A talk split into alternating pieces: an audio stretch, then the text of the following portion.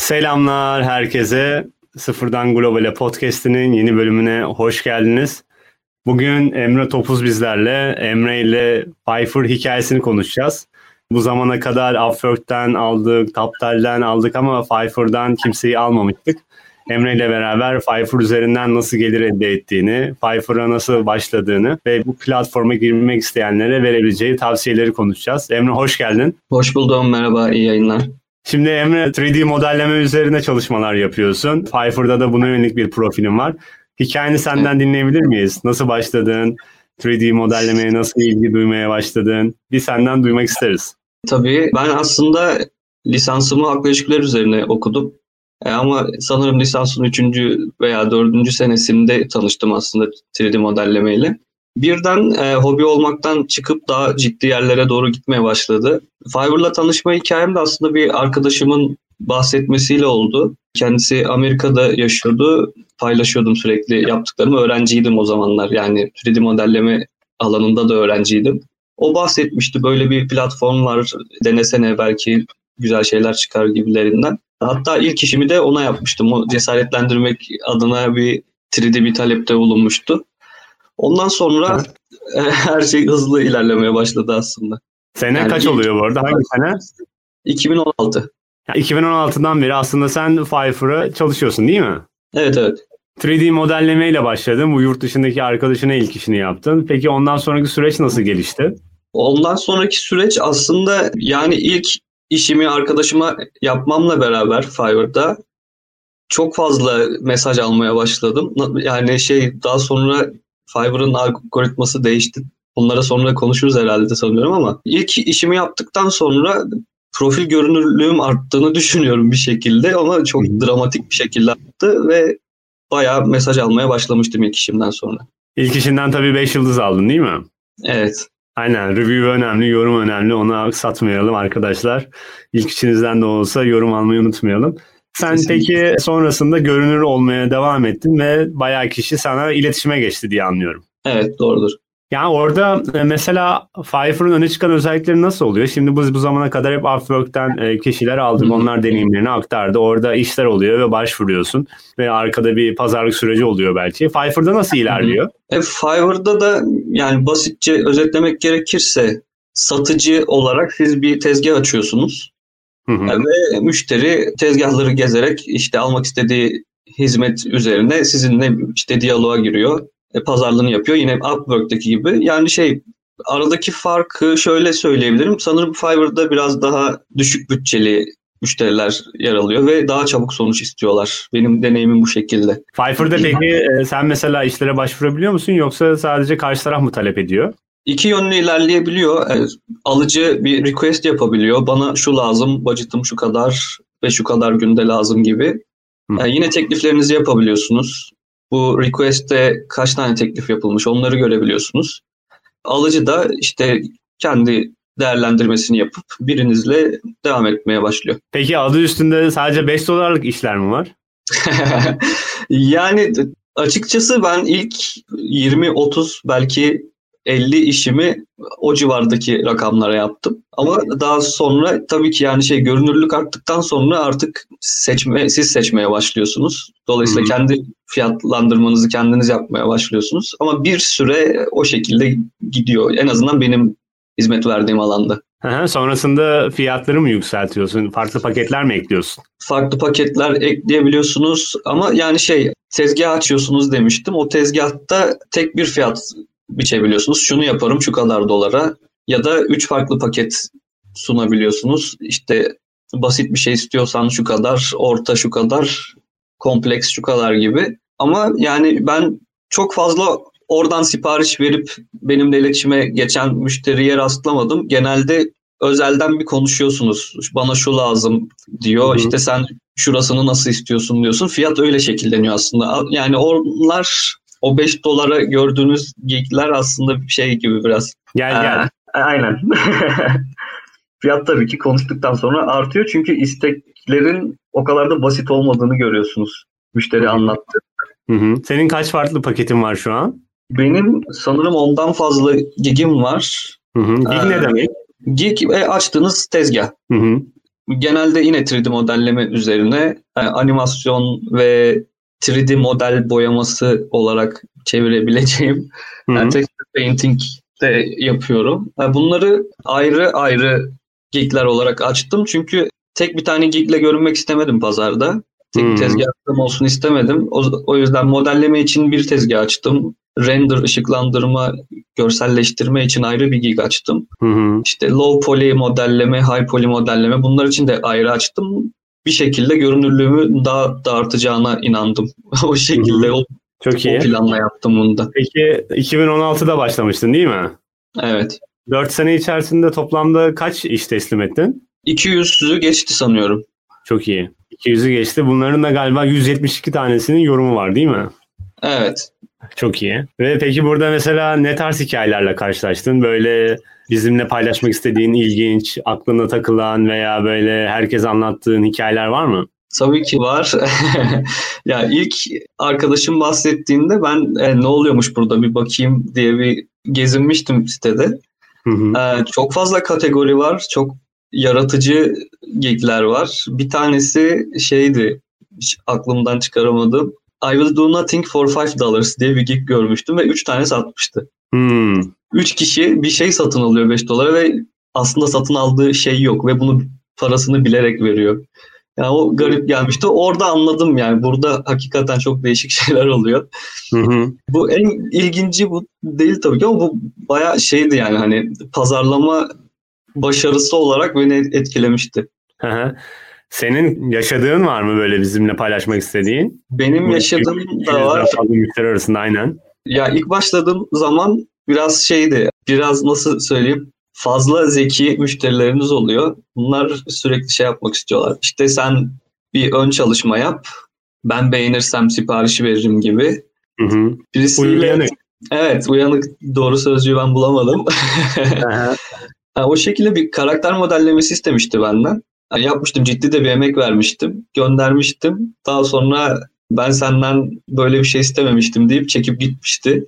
Hı hı. O bayağı gözümü açtı benim Fiverr'da açıkçası. Böyle bir hikayem var. Onun dışında yani Fiverr'da çok fazla şey oluyor. Aslında size işi veren kişi de bir başkasından almış oluyor işini ve arada yani ilk işin kimden çıktığını, kimlerden geçip size geldiğini bilemiyorsunuz ama arada çok fazla kişi oluyor muhtemelen. Hı hı. Yani sizden bir masa modellemesi isteniyorsa ve budget 10 dolar olarak söyleniyorsa muhtemelen onun budget'ı 100 dolar ve arada 3-4 kişi var. Yani bu hmm. şekilde özetleyebilirim. Yani şeyden budget'tan aslında sizden iş isteyen kişinin komisyoncu mu yoksa gerçekten ihtiyacı mı var? Bunları da anlayabilecek duruma geliyorsunuz zamanla. Hı Çünkü çok belli müşteri profilleri var. Deadline'ı çok düşükse muhtemelen işi başkasından alıp başkasına yaptırmaya çalıştı ve hı hı. Yani elinde patladı, zamanı kalmadı ve işte senden yardım istiyor gibi. Yani bunları çok kolay anlayabilmeye başlıyorsunuz belli bir hı. delivery yaptıktan sonra. İşin çakalı olmuyor yani.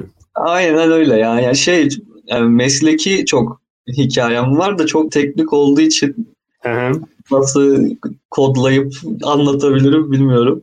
Aynen yani aslında her platformun böyle çakalları var. Tabii ki tabii ki. Yani karşı tarafı bir şekilde ne bileyim kaba tabirle herhalde sömürmeye çalışıyorlar. Kesinlikle. Ee, en uyguna nasıl teslim alabilirler onu düşünüyorlar ve böylelikle öne çıkmaya çalışıyorlar. Tabii böylelikle para vermeden işi teslim almak istiyorlar. O da genelde 2-3 işte kere olsa da sonrasında olmuyor. Herkes akıllanıyor bir şekilde. Tabii ki e, tabii ki. Sürekli onu tekrarlayamıyorlar. Tabii zaten onların da yaptıkları işten bir hayır olacağını gelmiyorum ben. Yani o tarz para vermeden yapılan iş bence hayırlı bir iş değil yani. Şey olarak Kesinlikle. profesyonel olmuyor. Birisi para vermeye okeyse onu istiyordur. Zaten para vermek niyeti yoksa orada bence farklı bir görüşler oluyor yani. O sebeple. Kesinlikle katılıyorum. Peki e, sen Fiverr dışında başka platformları düşünüyor musun? Yoksa Fiverr'dan ilerlemek senin için okey mi şu an? Ya şu an okey çünkü sisteme bayağı bir aşinayım. Yani bahsettiğimiz gibi 4 seneyi geçti benim Fiverr'a başlamam üzerinden. Biraz şey algoritmasını da öğrendim gibi hissediyorum. Yani bu şey değil ama bir nasıl diyeyim içinizdeki bir his sizi yönlendirir ya bazı şeylere. Yani o hissiyatla Fiverr'da çok uzun zaman geçirdiğim için hamleler yapıyorum ve bir şekilde görünürlüğüm artıyor benim şeyde. Yani gösterebiliyorum kendimi. Öyle söyleyeyim. Upwork denedim. Upwork Fiverr'a oranla çok daha ciddi teslimatlar beklenen bir şey. Yani benim gözlemlediğim kadarıyla en azından öyle. Biraz daha e, stüdyo kalitesine yakın işler bekleniyor. Ben de şey çok uzun deadline işler almak istemiyorum çünkü tam zamanlı bir işim var. Bunu da göz önünde bulundurarak ben işte maksimum 5 günlük, 3 günlük deadline'ları olan işleri kabul ediyorum genelde. Hı hı. Yani Fiverr'ın avantajı benim için müşterinin çok ciddi olmaması, biraz free takılabilmeniz. Yani beğenmemişsin zaten revizyon istiyor. Revizyon yapıyoruz. Bir şekilde arayı bulabiliyorsunuz ama şey dediğim gibi Upwork bana biraz daha ciddi bir platform gibi geliyor. Yani aslında sen zaten Fiverr'ı yan iş olarak yapıyorsun. Evet, evet. bir işin var. Düzenli gelir elde ettiğin bir işin var ve Fiverr'ı yandan yandan götürüyorsun. Orada da belki kendini belli noktalarda geliştiriyorsun. Peki Kesinlikle. bu zamana kadar ne, ne kadar bir gelir elde ettin? Böyle bir aralık vermek gerekirse ve bunun çekme tarafında bir sıkıntı oldu mu? Nasıl bunu kendi hesabına aktarıyorsun? Orada bir vergilendirme var mı? O konular hakkında da bize bilgi vermek ister misin? Tabii ki. Fiverr sizden %20 komisyon alıyor yaptığınız her iş başına. Bunun dışında işi karşı taraf onayladıktan sonra bir 15 günlük bekleme süresi var. 15 gün ardından Fiverr hesabınıza geçiyor paranız. Yani minimum transfer tutarı 20 dolara kadar düşmüştü en son. Ben başladığımda 20 dolardı. Hı hı. 20 dolar e, minimum transfer tutarı. 15 günün ardından Fiverr hesabınıza geçiyor. Bundan sonra Payoneer hesabınıza aktarmanız gerekiyor Fiverr bakiyenize. %20 Fiverr kesiyor. %1 sanırım transfer başına Payoneer kesiyor. Onda hani kurdan düşüyor. 5.70 ise %1'ini hesaplayıp size 5.65 gibi bir şeyden çevir, transfer Hı-hı. ediyor banka hesabınıza. Artık aynı gün içerisinde parayı teslim alabiliyorsunuz. Yani ben Hı-hı. başladığımda çok hızlıydı. Belki 2-3 günde alıyordum ama yani artık son bir senedir, belki iki senedir Hı-hı. aynı gün içerisinde banka hesabıma transfer edebiliyorum Fiverr bakiyemi. Hiç herhangi bir sıkıntıyla karşılaşmadım. Tek sıkıntı şey oldu. Ben TL olarak yatıyor sizin banka hesabınıza Fiverr bakiyeniz. Hı hı. Yani Payoneer'a aktardığınız para.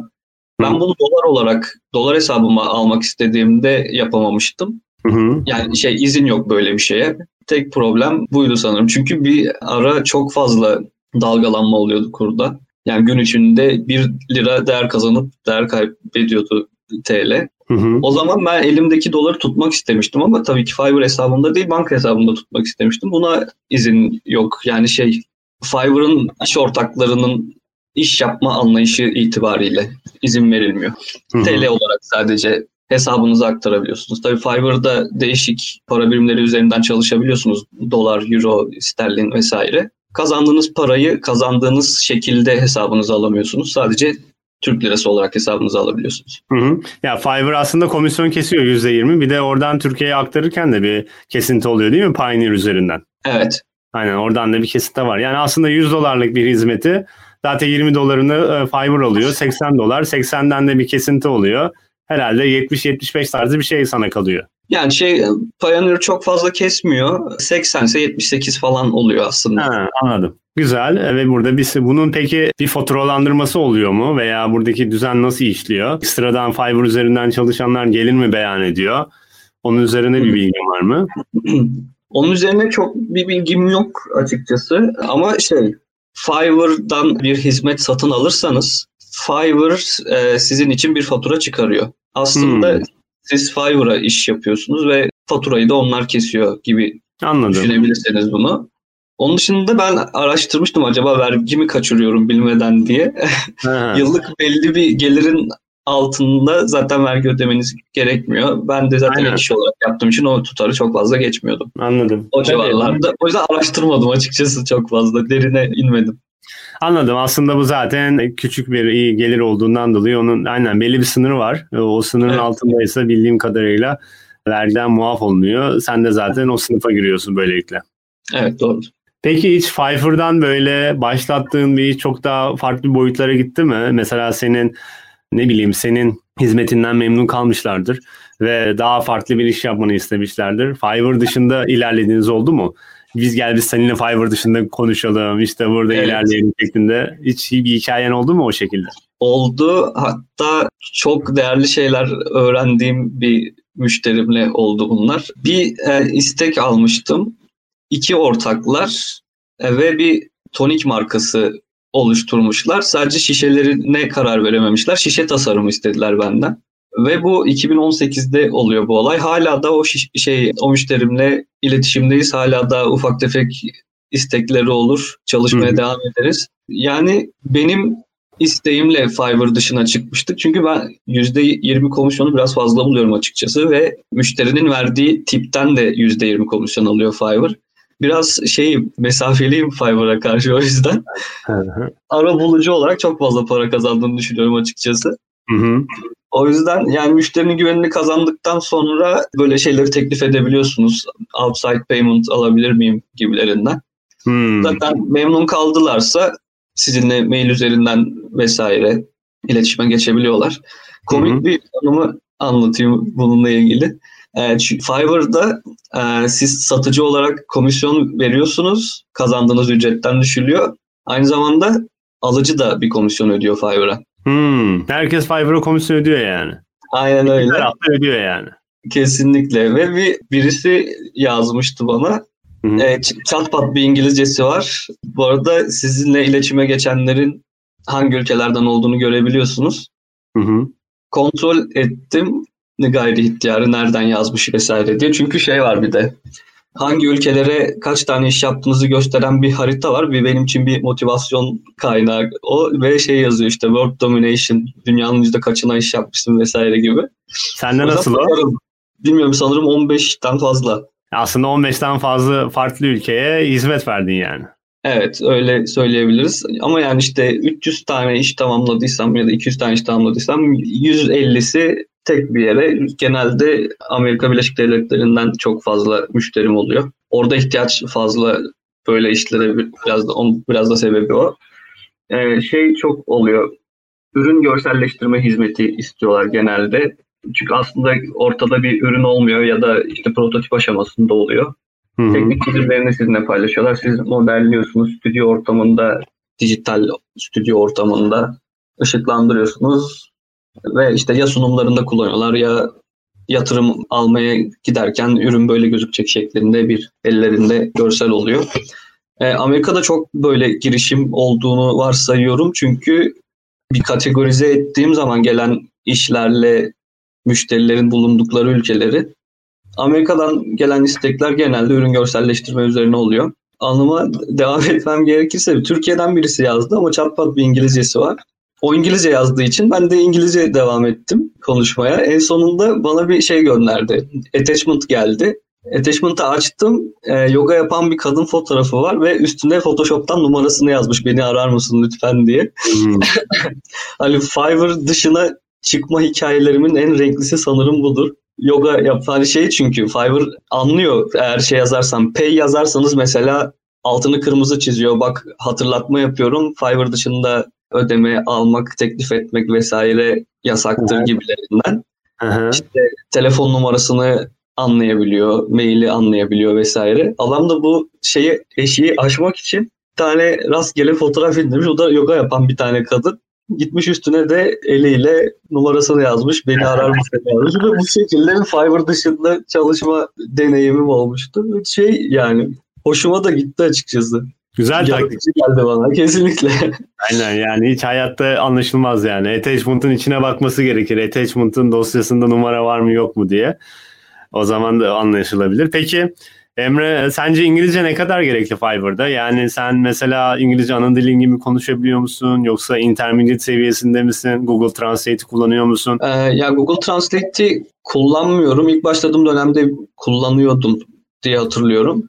Hı hı. Ama daha sonra e, yüksek lisans bölümümde İngilizce olduğu için bir şekilde öğrenmek zorunda kaldım ya da geliştirmek zorunda kaldım. Ama ne kadar gerekli diye soruyorsanız çok gerekli hı hı. bence. Hani şey tabii ki ana diliniz gibi konuşmanıza gerek yok. Çünkü e, dünyanın her yerinden insanlar iş yapıyor, yaptırıyor Fiverr'da. Müşterinin isteğini anlayabilecek durumda iseniz sıkıntı yok. Çünkü şey değiller asla. Hani benim müşterilerim en azından çok kompleksli insanlar değiller. Hı hı. Ürkçü insanlar değiller. Hani şeyi çok önemsemezler. Hangi ülkeden yazıyorsun? İngilizcen nasıl? Kurallara dikkat ediyor musun? Adamların tek derdi var. ihtiyacı olan şeyleri almaları. Fiverr üzerinde çok fazla böyle yüz yüze görüşme oluyor mu yoksa ağırlıklı olarak mesajlaşma ile mi ilerliyor? Mesajlaşmayla ilerliyor. Hiç yüz yüze kimseyle konuşmadım Fiverr'da. Zaten şey işin takibini aslında Fiverr yapıyor. Müşteri önce parayı ödüyor. E, o para havuza aktarılıyor. Daha sonra siz yapıyorsunuz, teslim ediyorsunuz. Eğer hı hı. müşteri onaylarsa siz paranızı alabiliyorsunuz. Bu aradaki iletişimi Fiverr sağlıyor. Ve şey hani çok ihtiyaç duymadım ben. Hani başka şeylerde nasıl oluyor? Mesela psikologlar var. Saat başına şu kadar ücrete terapi yaparım gibi. Onlar muhtemelen görüntülü konuşuyorlar. Ama hmm. hani bu Fiverr dışında oluyor büyük ihtimal. Çünkü Fiverr'ın böyle bir şeyi yoktu. Ben başladığım zaman da böyle bir hizmeti yoktu. Yüz yüze görüşme sağlayacak vesaire. Hı hı. Aslında yüz yüze görüşme yoksa, mesajlaşma ile ilerleniyorsa bir şekilde Google Translate'de arka tarafta katkı sağlayabilir. Yani Evet evet. Yani şey, yüz yüze konuşmuyorsunuz. Mesajlaşma üzerinden oluyor ama mesela istenen şeyi anlamak önemli. Benim başıma gelen bir şey anlatayım. Birisi bir tabela istiyordu dükkanı için. Tabela tasarımı olarak anlamıştım ben ilk başladığım zamanlar. Meğer fiziksel bir teslimat istiyormuş karşı taraf. Yani 3D modelleyeceksiniz, print edeceksiniz ve kargolayacaksınız hmm. şeklinde. Ben de hani 80-100 dolar budget'ı vardı. 30 dolarlık bir teklif yaptım. Nasıl olsa bir tane tabela çizer göndeririz gibi düşünmüştüm. Adam da ucuz bulup kabul etti benim teklifimi. Ama fiziksel delivery istediği için ben de bunu sağlayamayacağım için ya sağlasam bile zarara gireceğim için iptal olmuştu sipariş. Bu yüzden önemli ama yani şey yaptığınız işe göre de değişir. Çok fazla teknik, detaylı şeyler vesaire yapmıyorsunuz. Çünkü Fiverr'da şeyler var. Balonun üstüne ismini yazarım, patlayana kadar şişiririm falan gibi degikler var. Bunun için çok fazla gerekmiyordur diye düşünüyorum. Ama Aynen benim ihtiyacım ya. oluyor açıkçası. Daha Fiverr'da şimdi Upwork'la kıyasladığımızda Upwork herhalde Fiverr'a göre bir, biraz daha fazla profesyonel oluyor. Fiverr'da da işte bu tarz gigler var yani tezgahlar var dediğin gibi. Senin Fiverr üzerinden satış yapmak isteyenlere verebileceğin tavsiyeler neler olur? Profille alakalı olabilir, iletişimle alakalı olabilir, ilk baştaki giglerle alakalı olabilir. Bunları da aldım. Sonra yavaş yavaş senin eklemek istediklerine değinelim ve kapanışa geçelim. Tamamdır. Yani ilk tavsiyem biraz şey cin fikirlilik midir bilmiyorum ama eğer imkanınız varsa ilk siparişi kendinizden alın. Yani bir başka bir hesap açıp ya da arkadaşınızdan rica edip ilk siparişi 5 dolarlık tanıdığınıza yap, teslim edebilirsiniz. 5 yıldızı almak önemli. Onun dışında Fiverr bahsettiğim gibi bir algoritmasını değiştirdi. Görünürlük algoritmasını değiştirdi 2018'de falan. Ondan sonra biraz daha karmaşık hale geldi. Kimin üst sıralarda görüneceği, ilk sayfada görüneceği, kimin hangi sayfada görüneceği vesaire gibi konular. Ama benim bu algoritmadan yakaladığım online kalma süreniz ve mesajlara geri dönüş yapma süreniz çok önemli. Bunlara çok hızlı yanıt verebiliyorsanız ve günün uzun bir bölümünde eğer online kalabiliyorsanız çünkü şey var. Arama barına yazıyorum işte bana bir tane karikatür lazım diye yazıyorsunuz. Çıkan sonuçlarda o an online olan satıcıları işaretleyebiliyorsunuz. Ve muhtemelen herkes hızlı geri dönüş beklediği için o kutucuğu işaretliyor ve sadece online olan şeyleri görüyor, satıcıları görüyor. Online olmak bu yüzden önemli ve dediğim gibi günün çok uzun bir diliminde online olmak zorundasınız. Çünkü işte Amerika'daki adam güne başladığında sizde gece 3 oluyor, 4 oluyor. Hani saat farkları var. O yüzden Amerika'daki adam bir şeye ihtiyaç duyduğunda seçenekler arasında olabilmeniz için o ihtiyaç duyduğu anda online olmak zorundasınız. Bu bir gereklilik gerçekten de. Ve Hı-hı. şey asla kimse size mesaj atmıyor işte. Günde 15-20 dakika girip bakıyorsanız Fiverr kesinlikle sizi hiç kimsenin karşısına çıkarmıyor ve kimseyle iletişime sokmuyor diyebilirim. O yüzden online kalmak çok önemli. Ee, benim bir başka tavsiyem anlattığım gibi müşteriden parasını ödemesini isteyin kesinlikle. Parayı ödemeden asla iş yapmayın. Hani sen bana ön çalışma yap ben beğenirsem şey yapacağım ya da şey işte ATM'ye gidip para yükleyip geliyorum sen başla gibi şeyleri kesinlikle kabul etmeyin. müşteri parasını ödedikten sonra zaten siz bir bildirim alıyorsunuz. Sipariş başladı. İşte kalan zaman şu kadar bir geri sayım şeyi var. Animasyonu var. Onu gördüğünüz anda başlayın. Asla erkenden başlamayın. Bunun dışında çok fazla şey yapacak hani kasılacak bir şey yok gerçekten. Dediğim gibi hiç kompleksli insanlar değiller. Hani şeymiş sen işte Pakistanlısın ya da işte İngilizcen çok kötü, profil fotoğrafın şey yaptığın işleş gibi falan asla böyle şeylerle ben karşılaşmadım açıkçası. Şans eseri belki de çok yapıcı insanlarla çalıştım. Dostlar edindim müşterilerimden. Bir tanesi benimle özel olarak konuşmak istemişti Skype üzerinden ve bana mesleğimle ilgili çok değerli tavsiyelerde bulunmuştu. Değiştirmem gereken şeylerden bahsetmişti ve gerçekten çok yapıcı bir şekilde. Mesela ilk tavsiyesi şey olmuştu bana. Fiyatlandırman yetersiz, çok düşük fiyat veriyorsun. Bunu en azından iki katına çıkarman lazım demişti ve o günden sonra onunla yaptığım bütün işleri saat üzerinden ücretlendirerek yapmıştım ve tamamen onun isteği üzerine tamamen iyi niyetli duygularla benimle paylaştığı tavsiyeleriydi. Mesela böyle şeyler de çok hoş ve muhtemelen karşınıza çıkacak çünkü yani Fiverr'daki müşteri gerçekten istediği şeyi elde ettiği zaman hoşuna gidiyor, seviniyor, sizi de seviyor. Çünkü Fiverr'da şeyde budgetlar da düşük olduğu için ve muhtemelen size gelen müşteri daha önce iki kişiyle çalışmıştır, başarısız olmuştur, istediği şeyi alamamıştır. Siz üçüncüsünüzdür ve belki de son umudusunuzdur yani Fiverr'la ilgili. O yüzden Her bu, şey olabilir. Kesinlikle yani benim mesela ikinci müşterim Fiverr'daki yani kendi çabalarımla çektiğim ilk müşterim aynı zamanda ilk müşterim arkadaşım da bahsettiğim gibi. 200 iş yaptıysam belki 80'ini o ikinci müşterime yapmışımdır.